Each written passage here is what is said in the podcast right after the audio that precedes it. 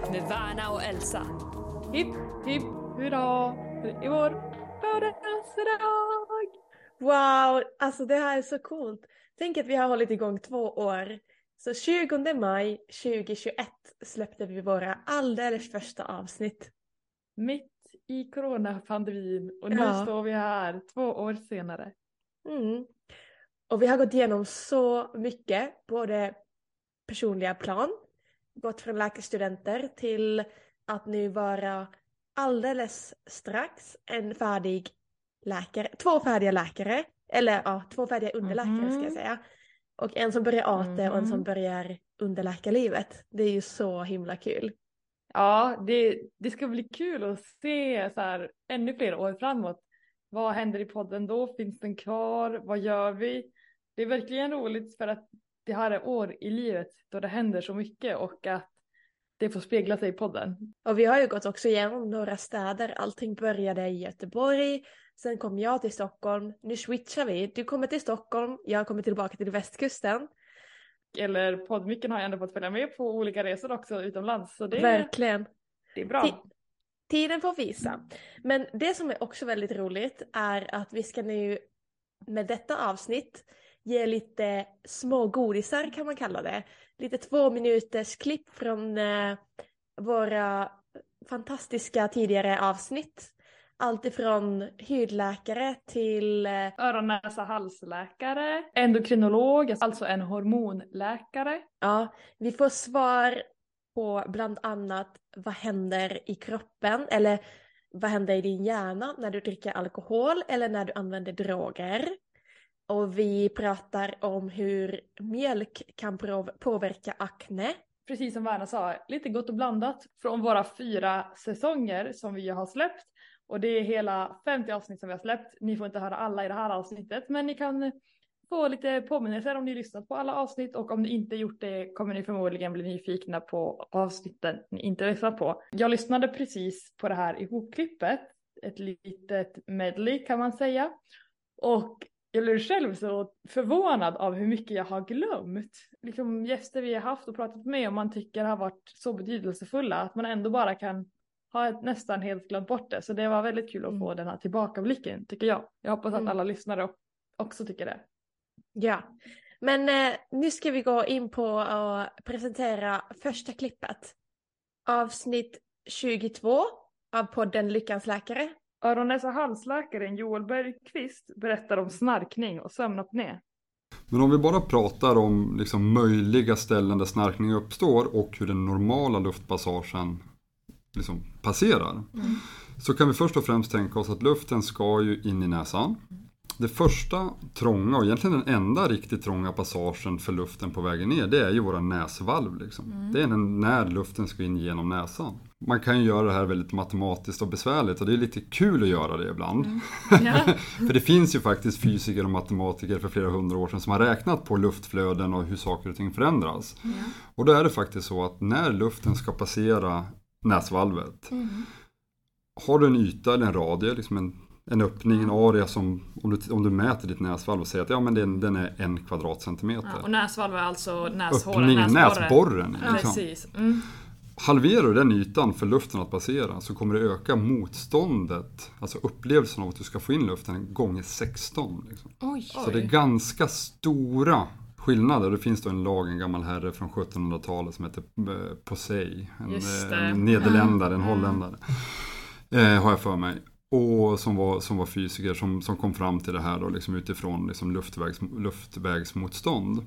Mm. Eh, så det säger någonting om hur vitalt, liksom hur stora skillnader blir Mm. i liksom upplevelsen av näsflöde på liksom små förändringar. Mm. Så det är som första delen. Sen ska då luften förbi näsan. Mm. Och bakom näsan, då går ju näsan ihop med svalget. Liksom. Ja. Mm. Eh, och den första trånga, liksom riktigt möjligtvis trånga passagen, det är när du övergår från det vi kallar då nasofarynx, alltså den nasala delen av svalget, högst upp bakom näsan, Ja. Ner till, den, ner till det vi kallar orofarynx, det vill säga liksom den delen av svalget som du ser när du gapar i spegeln. Liksom. Däremellan har du den mjuka gommen som i väldigt många tillfällen bidrar till att när man ligger ner på rygg så lägger den sig mot bakre svallväggen. Vi andas med luften upp och ner. Det blir som en ventilkil liksom. Som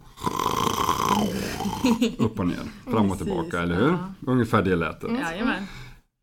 Därefter så har du då passagen från orofaryngx till det vi kallar larynx. Det vill säga alltså från bakre svallväggen ner till det område där vi andas, alltså andnings och röstapparaten. Och där har du då din tungbas som nästa liksom möjliga trånga passage. Det vill säga du, du ligger ner, käken faller bakåt på grund av tyngdkraften och du får ett Liksom mer ett Darth Vader-aktig typ av snarkning. Liksom. Ja. Som, också, som, som inte är liksom kanske det typiska knarrande, men det är också ett sätt att snarka på. Liksom. Eh, och hur man snarkar och beroende på hur, liksom, hur det låter och hur man gör, det beror nog mycket på liksom, om det är så att det är tungan som är stor eller om det är så att gom, den mjuka gommen är fladdrig, tar plats. Och beroende på tillstånd i näsan, liksom, är du väldigt tät i näsan och alltid munandas så vill jag ju föreställa mig att det snarare är än Ja. för då liksom, då, då, liksom de, de personerna som är väldigt tät i näsan föreställer jag mig oftare liksom andas i huvudsak genom munnen nattetid. Liksom. Mm. Men är det så att det bara rör sig om ren snarkning så det är klart att det finns saker en doktor kan göra. Ehm, om man ska börja med liksom det innan en doktor kan göra liksom det du själv kan prova på.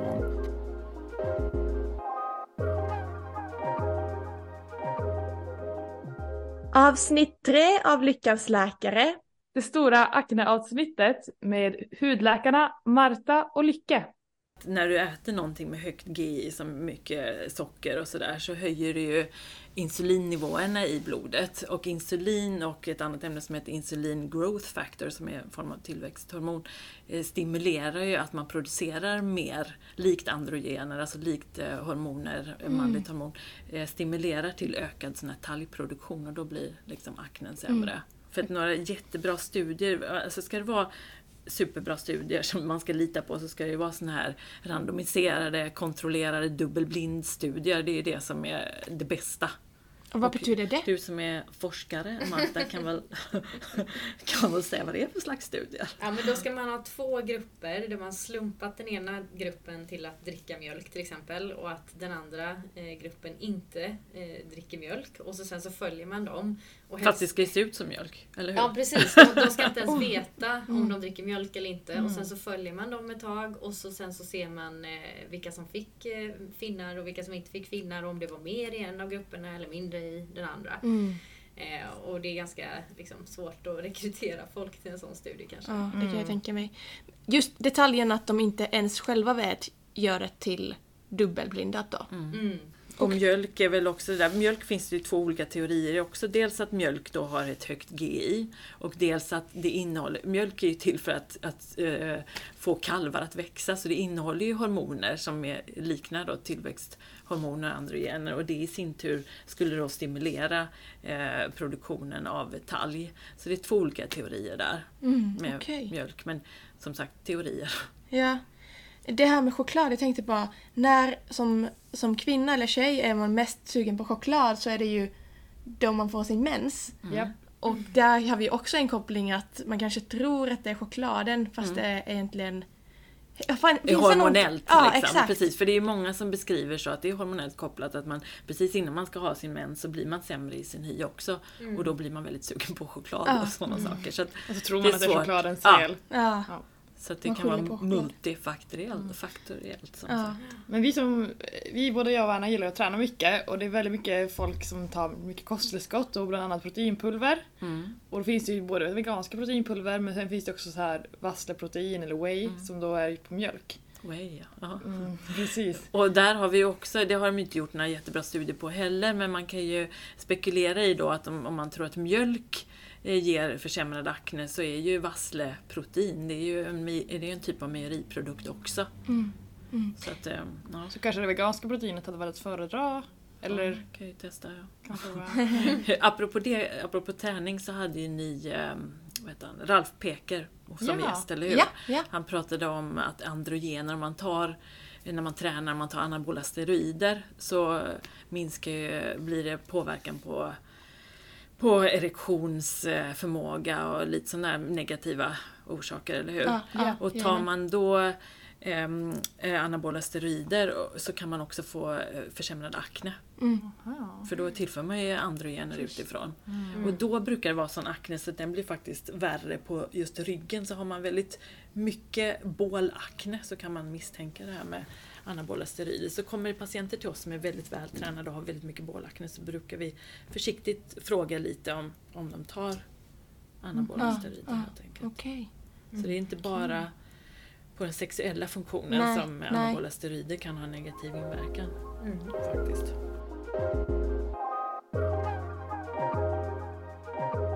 Avsnitt 10 av Lyckans läkare. Tema utmattning med psykologen David Vaskry. Eh, men vart går gränsen mellan att när det blir för mycket? Och det är också en intressant gräns, för det beror på vart man sätter gränsen. Sätter man gränsen på att ah, när blir jag utmattad? När får jag diagnosen utmattning? Ja, men då finns det ju klara kriterier där. De här, liksom att du får minnesproblem och koncentrationsproblem och är helt uttröttad och, och, och kravkänslig och sömnsvårigheter och att det går ut över din funktion så pass mycket att du inte funkar i vardagen och så vidare. Och så om det är där man sätter gränserna, men då, då är det när du har de där symptomen. Men förhoppningsvis så ska man inte behöva hamna där utan att man kan försöka hitta sig själv. Alltså att man kan förebygga det här i tid. Och jag skulle säga att man, man ska gå efter sina känslor och behov och vad man själv vill istället för att gå in i de här dragen som vi var inne på. Självuppoffring, duktighet. Och den är svår för att duktigheten i sig ger en bekräftelse som känns bra i stunden. Och det kan ju nästan bli som en, som en drog i sig. Liksom allting, man kan ju bli besatt av allting så att säga. Och, eh, men men jag, jag tror att man vet innerst inne ändå, så, oj nu har jag kört lite för hårt, ja, men nu har jag försummat mina vänner för det här. Eller nu har jag, nu har jag, oj, nu har jag, nu har jag kört över mig själv för det här. Jag tror att man vet någonstans, men oftast när man är mitt inne i det där så är det svårt att se. Därför tror jag mycket på meditation, mindfulness, stanna upp, reflektera. För när du reflekterar, det är då du får insikterna. Ja, det här känns bra, men det där känns inte bra. Men när du är mitt inne i den där karusellen och bara kör på, då, då, då är det svårare. Men det finns ju också en kostnad i att släppa på alla de här sakerna för att som vi, är inne- som vi är inne på, allt det här ger ju bekräftelse, att vara duktig, att få saker. Så att det är inte helt lätt att släppa på det. Och speciellt då om man har den här prestations, prestationsinriktade personligheten, att, att man vill vara så himla duktig hela tiden, då, då kickar man ju på det där. Men jag tror att det finns en fara i att identifiera sig allt för mycket. Avsnitt 11 och avsnitt 42. Med den briljanta sexologen Kalle Norvall från Gift i första ögonkastet. Men då måste jag fråga, kan vi definiera vad är då orgasmen? För jag har tänkt att när mannen får orgasm, då är det utlösning. Ja, Men nu säger, du att det är inte samma sak. det är ju inte det. Alltså jag menar utlösning är ju en fysiologisk grej som kan ske. Eh, precis som orgasm är det och ibland händer de samtidigt, kanske absoluta majoriteten av tillfällena, men inte alltid. Och då, vad är definitionen på orgasmen då? Eh, Ja, det där finns det ju också en rad olika definitioner på vad det är. Eh, Men orgasm är ju också en otroligt individuell upplevelse. Det är därför jag också ibland kan vända mig mot den här beskrivningen som att orgasmer leder till att liksom hela världen vänds upp och ner och att det är den skönaste känslan man någonsin kan känna. För för alla är det ju inte så. Eh, Vissa ser ju det som förverkerier och underbart medan andra snarare känner det som ett päron. Alltså jag menar att det också kan vara otroligt individuellt från gång till gång också. Eh, men det är ju för många en njutbar eh, kramp, typ. Så spinna vidare lite på orgasm och kvinnans orgasm för den skiljer sig mycket från mannens. Och eh, man brukar ju också säga, ja men har du, kommer, kom du eller har du kommit till exempel? Ja. Och skulle du säga att orgasm och att komma är synonymt? Alltså rent traditionellt och vanemässigt så använder man ju det synonymt med varandra. Eh, sen är det förstås alltså, ja, komma vart då?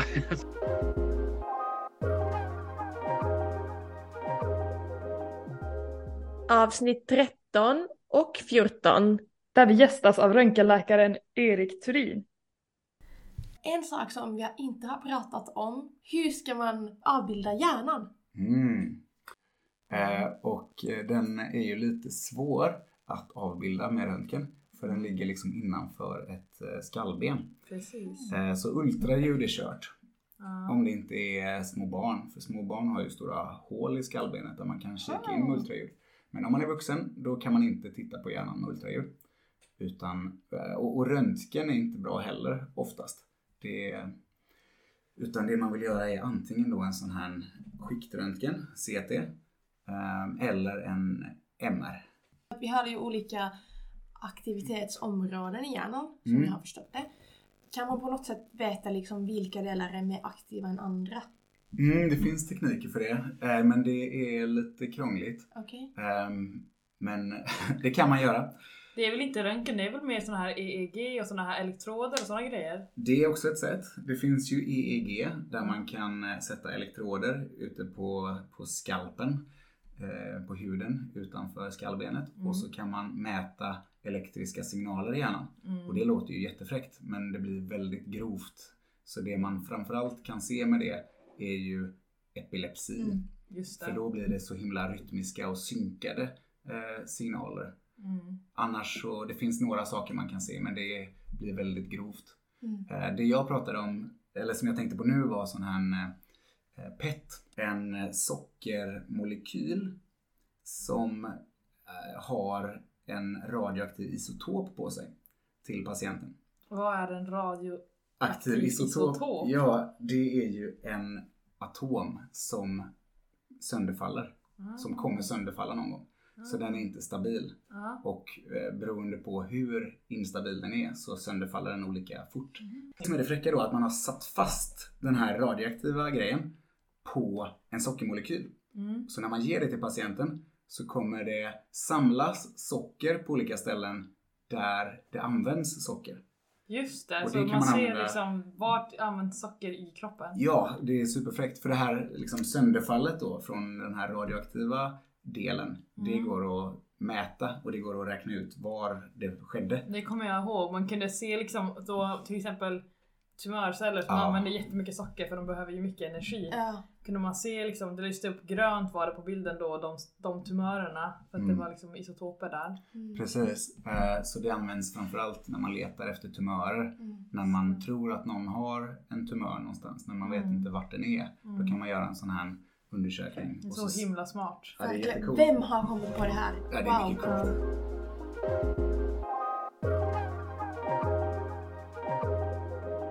Avsnitt 23.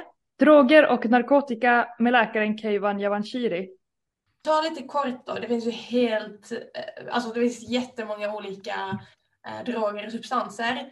Men om vi nu börjar med alkohol, man blir ju oftast ganska liksom, kan man säga modig eller ja, man blir Man modig. tappar, man tappar lite konsekvenstänket. Ja, exakt. Det var lite alkohol. Hur, hur kommer det sig? Varför blir man så självsäker också? Ja ja, men alkohol är ju eh, kanske då en av eh, världens och samhällets vanligaste droger. Men det, det i, i, vad ska man säga, i, jag ska inte säga vetenskapliga sammanhang, men det kallas ju en dirty drug. Och det är för att den liksom slår på hela hjärnan. Sen har den ju vissa delar som är lite mer, eh, lite mer intensivt påverkade och det är främre delen av hjärnan, frontalloben, som står för personlighet, eh, konsekvenstänk, eh, vårt sociala beteende, som många kan känna igen då när man eh, dricker. Och det alkohol gör generellt, det är att det dämpar all aktivitet i vår hjärna. Så att man tänker kanske inte på det riktigt, för vissa får ju lite energi och blir speedade och kan ju dansa hela natten lång. Men mm det är ju det som händer. Det hämmar ju konsekvenstänket. Det gör att vi gör dumma saker. Vi blir kanske mer snackiga för att vi håller inte tillbaka längre. Eh, och fram till ungefär, ja men någonstans 0,8 promille som får klassas som en salongsberusning så mår man ganska bra av alkohol för då har man inte liksom upplevt de starkt dämpande effekterna. Hamnar vi över 0,8 promille så får vi de negativa effekterna, vilket gör att vi oftast kanske gör saker som vi verkligen ångrar eller att vi blir så pass trötta så att vi somnar, tappar energi och i värsta fall då så sprider ju sig alkohol bak i hjärnan och hamnar på hjärnstam och hjärnstammen sköter ju våra primitiva funktioner som att andas och hålla oss vakna. Så att en väldigt stark berusning och en promillehalt på 3 till 4 eh, leder ju till att man slutar andas och kan hamna i koma till exempel. Sen så talas det ofta om uppers och downers, alltså olika droger som kan liksom ge en energi om man blir liksom speedad eller att man blir lite lugn. Och Precis.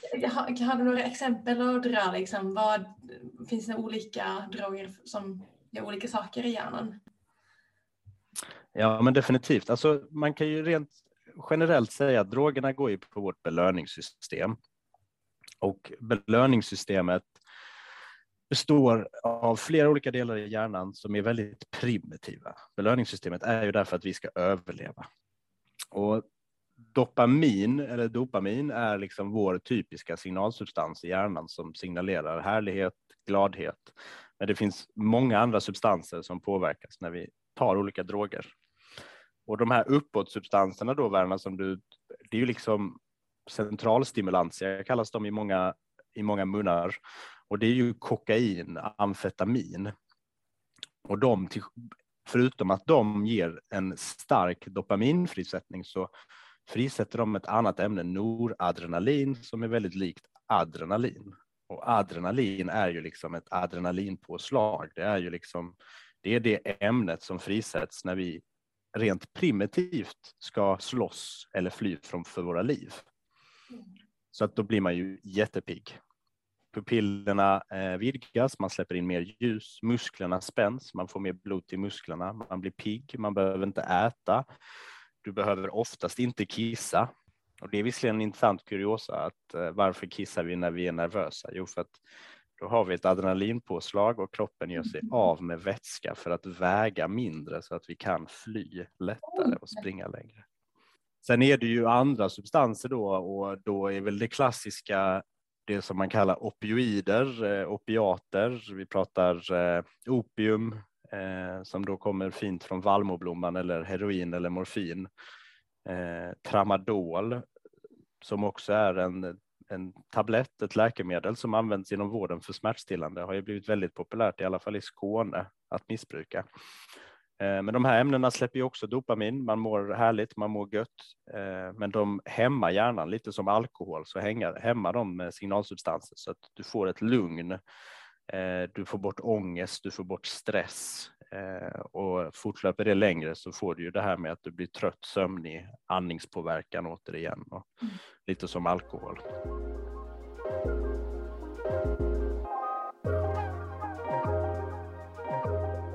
Avsnitt 26. Allt om infertilitet och IVF-behandling med Dr. Ali Kabiti. Ja, när man gör en IVF som jag nämnde tidigare då, då gör man en shortcut. Vad gör man då? Då kringgår man hela fysiologin. Men egentligen om man ska jämföra en vanlig kvinnlig fysiologi då, då gör vi exakt samma sak som kroppen gör varje månad. Men den här gången med våra konstgjorda eh, hormoner i mycket högre doser. Så varje månad äggloss, kommer ett ägg i bilden och det blir ägglossning där. Men när vi ger så pass höga doser då blir det flertal äggblåsor som kommer samtidigt i bilden. Menar du att ni ger hormonerna till kvinnan? Eller? Ja, de injicerar de här hormonerna regelbundet några dagar. Vi kontrollerar dem med ultraljud. När de blir äggblåsorna blir tillräckligt många till det ja, tillräckligt stora, då planerar vi dem för ägguttag. Då tar vi ut äggen, de äggen som är mogna och fina. Och sen när vi har äggen ut då, då tar vi äggen beroende på spermakvaliteten. Antingen blandar vi ihop ägg och spermier i små, små, små koppar. Som är som en punkt.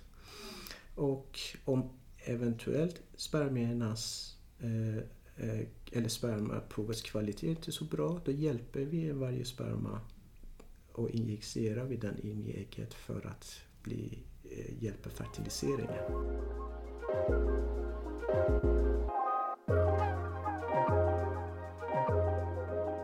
Avsnitt 32 av Lyckans läkare. Idrottsläkare, endokrinolog och barnläkare Peter Adolfsson.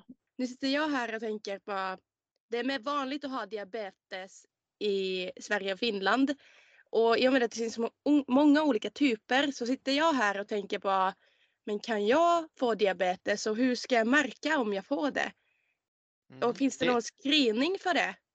Mm. Det är som du säger mycket vanligare i samtliga nordiska länderna egentligen där Finland toppar och Sverige är, är, är tvåa men eh, Norge och Danmark sedan eh, kommer kort efteråt eh, e egentligen. Och, eh, varför det är så, eh, ja det, det forskar man ju på. Man vet att det är definitivt inte vårt vaccinationsprogram eh, eller något annat. Man vet om man blickar ner i Europa att det faktiskt blev vanligare när eh, Berlinmuren föll mellan väst och öst.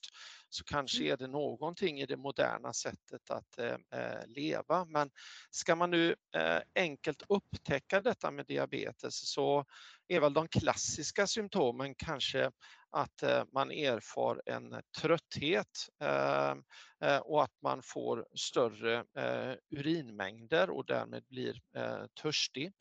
Det skulle vara några utav de första symptomen och eh, det är klart att har man några av de symptomen så är det ju enkelt att upptäcka eh, eh, åtminstone en fulminant diabetes med ett enkelt urintest som är väldigt billigt och enkelt att ta på vilken mottagning som helst.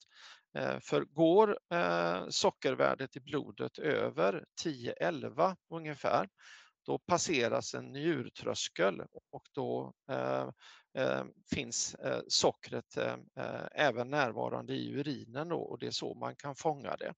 Vad skulle, jag tycker det är intressant att höra från dig som eh, diabetesläkare. Vad skulle du säga är den optimala uppladdningen att äta innan träningen? Ja, det, det, det, generella är väl egentligen att eh, utöver då att produkten ska innehålla lite kolhydrater, det, det som är socker är egentligen i olika långa kedjor, är väl det att det principiella är väl eh, långsamma kolhydrater före och snabba direkt efter fysisk aktivitet och snabba till och med under fysisk aktivitet. Men eh, om man nu hade ätit väldigt dåligt å andra sidan och hade slarvat lite grann en dag eh, så kan ju den där kanelbullen till och med göra ett underverk men då skulle jag nog mer ta den kanske 10 minuter innan fysisk aktivitet så att den precis landade ner i magen när jag väl går ut på cykeln och, och börjar trampa. Därför att då får jag inte insulinsvaret eh, därför att jag vill inte ha ett häftigt insulinsvar alldeles nära in på min fysiska aktivitet. Och det här är också skälet till att långsamma kolhydrater eller ett lågt GI som det kallas ibland, glykemiskt index, att det eh, att det då är lite bättre för det ger ett mer eh, sparsamt insulinsvar, att det blir lite svagare. Eh, då kan de här andra hormonerna hjälpa till under den fysiska aktiviteten sedan. Eh, det gäller att inte få det där skarpa insulinsvaret inför. Sedan när man väl är fysiskt aktiv, ja då, då tar ju kroppen upp socker och då vill den hemskt gärna ha det i ett snabbt och enkelt tillgängligt format, det vill säga i, i dryck till exempel. Sötsaft eller sportdryck funkar jättebra. Eh, olika frukter fungerar också olika snabbt. Eh, ska man hålla på väldigt länge så får man tänka på att man måste lägga till lite proteiner också för musklernas skull. Eh, sen direkt efter eh, ska man eh, eh, var på väldigt topp och tränar väldigt mycket, ja då vet man egentligen att eh, ett snabbt intag utav både kolhydrater och protein är bra för kroppen och, och då brukar man leta efter en fördelning eh, på det första intaget på 40 gram kolhydrater och 20 gram protein. Eh, och det här kan man mixa ihop med lite olika produkter. Det finns sådana som är färdiga, men finns också en enkelhet i att till exempel ta en drickkvarg plus en banan.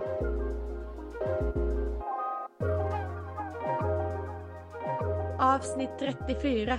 Hudcancer och hudförändringar med allmänläkaren Marina Donner det är ju egentligen det som är, som är den största frågan. Vad är normalt, vad är inte normalt? För som jag nämnde att det absolut mesta vi har på vår hud är ju ofarligt. Men det gäller att titta efter de där specifika tecknen som kännetecknar hudcancer. Och där finns det några, ja, ett par huvudregler kan man säga som kan vara bra att känna till även som en privatperson helt enkelt. Det ena är som ni kanske hört talas om det som kallas för ABCDE-regeln och det kommer från engelska där A står asymmetry, det vill säga om en, ett födelsemärke är eh, asymmetriskt, eh, ojämnt. B står för border, det vill säga man tittar efter oregelbundna kanter. C står för color, det vill säga att eh, ju fler färger desto värre.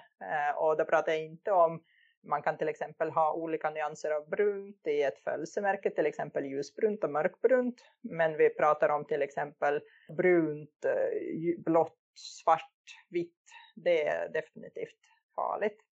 Och sen D är eh, diameter, det vill säga är någonting större än 5 mm i diametern i storlek. Och E som egentligen är det viktigaste i mina ögon, det är evolution, det vill säga förändring över tid. Och det jag brukar berätta till mina patienter är att de ska titta efter förändring, eh, det vill säga det kan vara förändring i form, färg, om det förändras på så sätt att, det, att någonting börjar blöda oprovocerat, så att någon sorts förändring. Eh, det behöver inte betyda att all förändring är farlig, för till exempel Födelsemärken kan gå från eh, platta till mera upphöjda över tid. Och det är ju en förändring, men det behöver inte vara farligt. Det vill säga att det är en naturlig mognad i ett födelsemärke.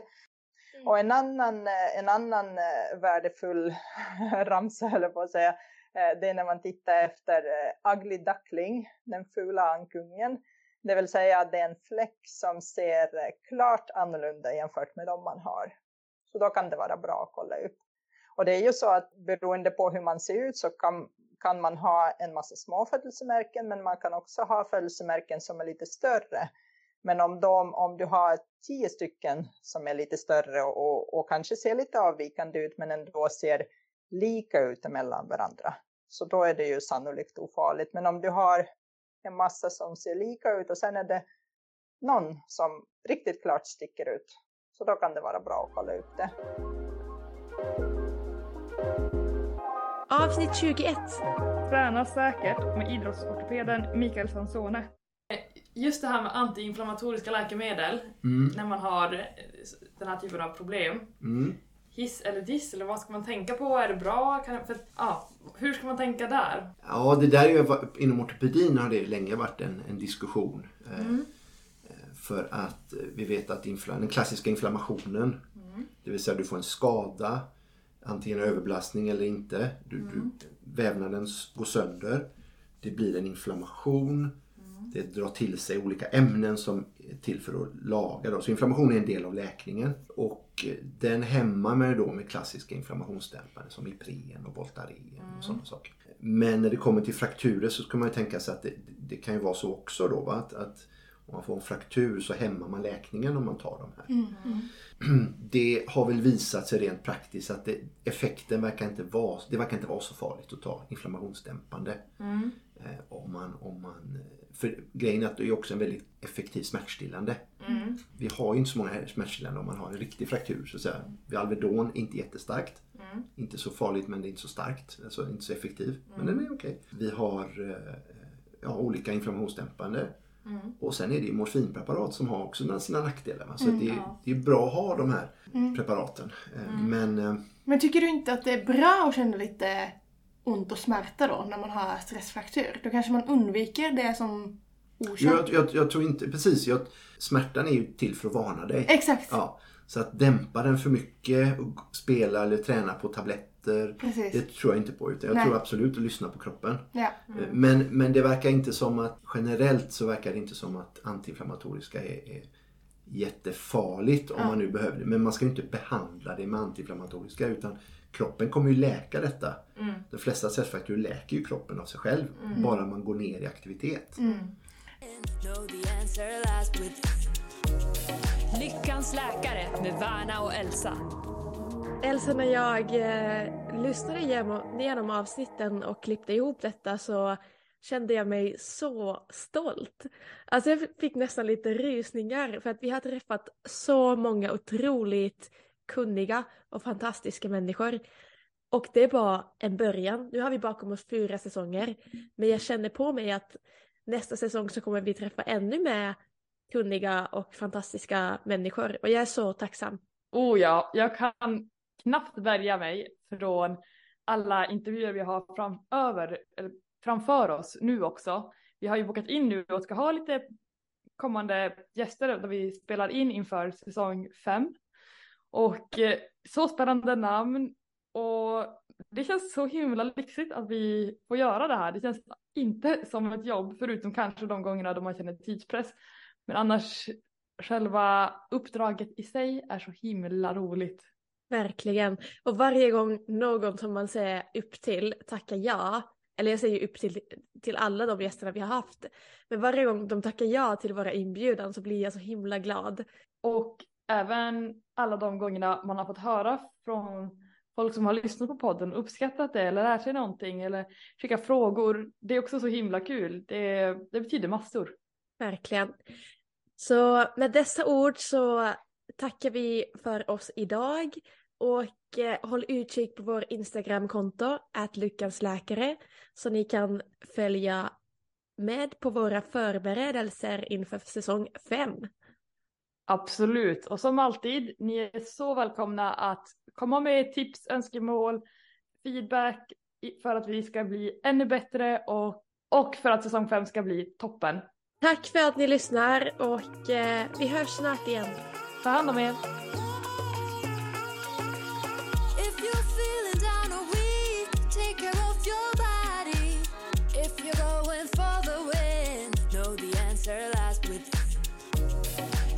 Lyckans läkare med Värna och Elsa.